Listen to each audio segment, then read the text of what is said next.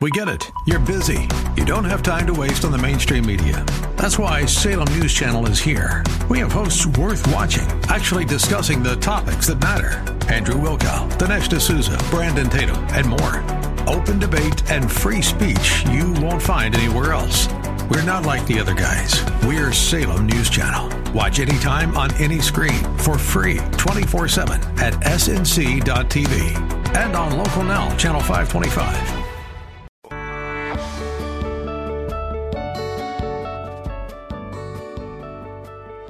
Like Bob on Facebook at facebook.com slash Bob Burney Live.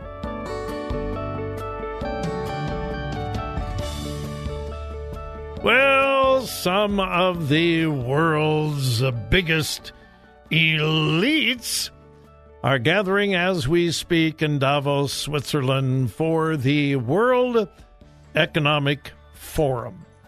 Uh, this has been going on for many, many years. Uh, it is the world. Well, it's the well, it's the conference of the world's greatest hypocrites. Uh, among many things that they're talking about is uh, saving the world from climate change, and most of them have flown in on private jets. Uh-huh. And uh, talking about uh, a world reset. Uh, basically, they're trying to lay the foundation for what Scripture teaches us will come, and that is one world government. Uh, they are saying we must unite, we must forget our differences for the sake of the planet. If we don't all get together, uh, the planet's going to die and uh, it is such incredible hypocrisy and absolute nonsense. Nothing really substantive that has helped the world or in individual nations has ever come out of the World Economic Forum. And this year, the world is beginning to realize the absolute moral depravity of the people that are involved. Multiple news sites are reporting what this headline is saying Prostitutes flock to Davos to meet demand during World Economic Forum annual meeting.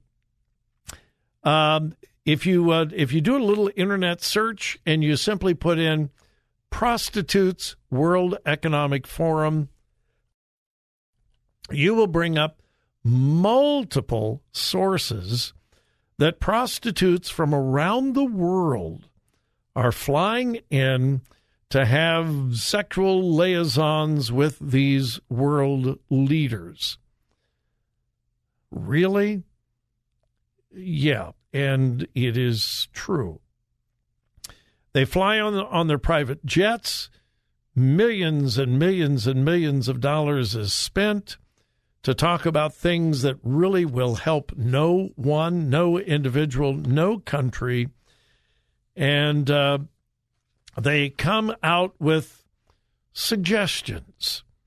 And some of these suggestions are quite shocking.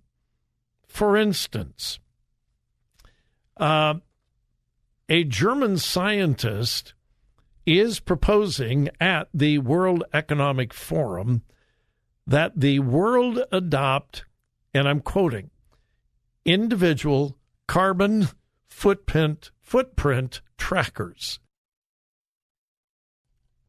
This German scientist is saying that every individual, well, especially in the Western world, should have a carbon dioxide limit. Let me uh, let me quote Hans Joachim Schellenhuber.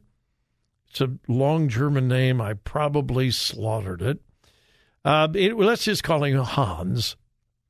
From the Potsdam Institute for Climate Impact Research in Germany, said that every person should have a limit of three tons of CO2 emission per year. And those who exceed their limit should be forced to pay for the pleasure. Now, he is saying that each person on the earth should have a limit of three tons of CO2, carbon dioxide, uh, emissions per year. Well, I did a little bit of research and found out that the average individual uh, emits about 10 tons a year. Did you know that? Yeah. Your carbon footprint on average is about 10 tons. Well, this German scientist is proposing a limit at Davos to three tons. In other words, one third of the average amount of CO2 that the average person are is responsible for. And he is saying that by the year 2050, there should be a way to track every single individual on planet Earth, track their carbon footprint. And if you go over the three ton limit, then you have to pay those who are under the limit. So, in other words, if you're under the limit, you would get money from people over the limit. Talk about a redistribution of wealth, redistribution of income plan. Quote At present, according to a German news source, the average German is far above his proposed limit, as 10 tons of CO2 emissions are produced by the average citizen. Citing the Paris World Inequality Lab, there are some millionaires within the country that produce over 100 tons of CO2 per year, and some thousands of elites worldwide who emit over 2,000 tons a year. So he is saying that each individual will have a carbon footprint limit. The goal is to get everybody to go under that limit of three tons a year. If you go over, you have to pay a penalty.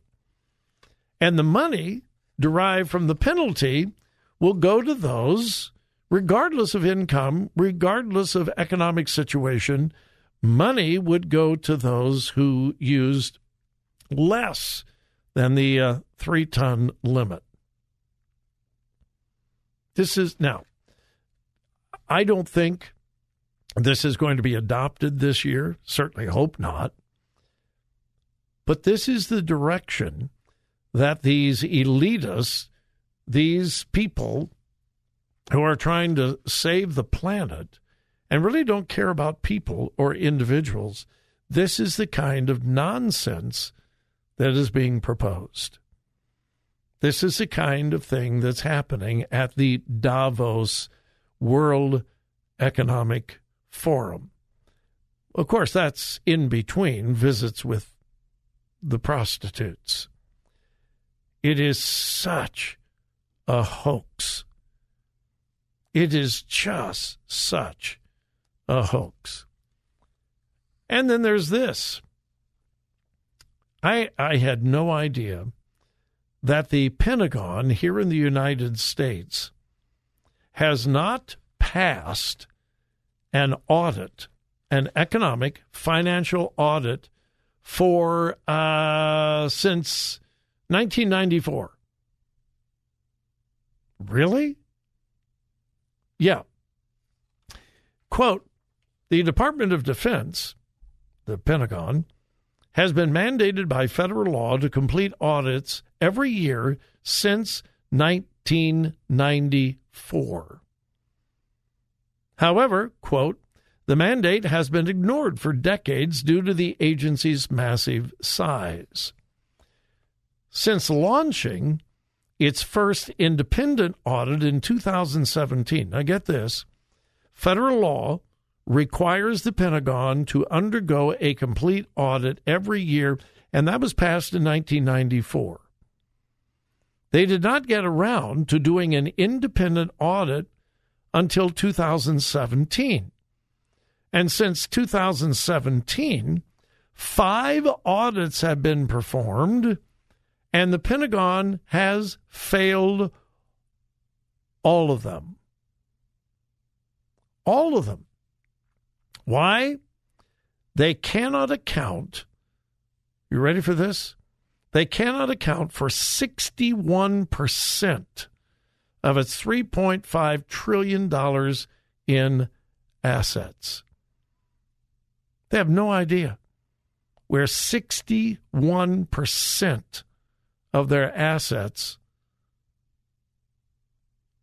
are being spent, equipment that they have purchased, 61% they cannot account for. Not 20%, 30%, 40%, 61%.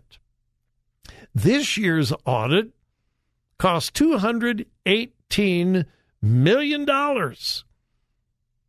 It involved 27 separate audits conducted by 1,600 auditors, and as a result, they still cannot keep track of 61% of their assets.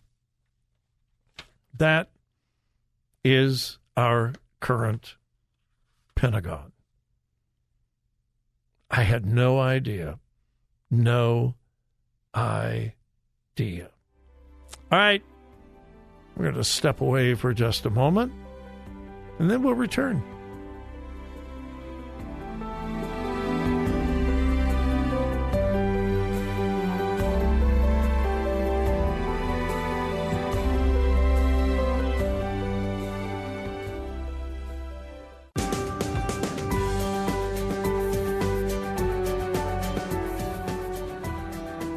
Follow Bob on Twitter at twitter.com slash Bob Burney Live.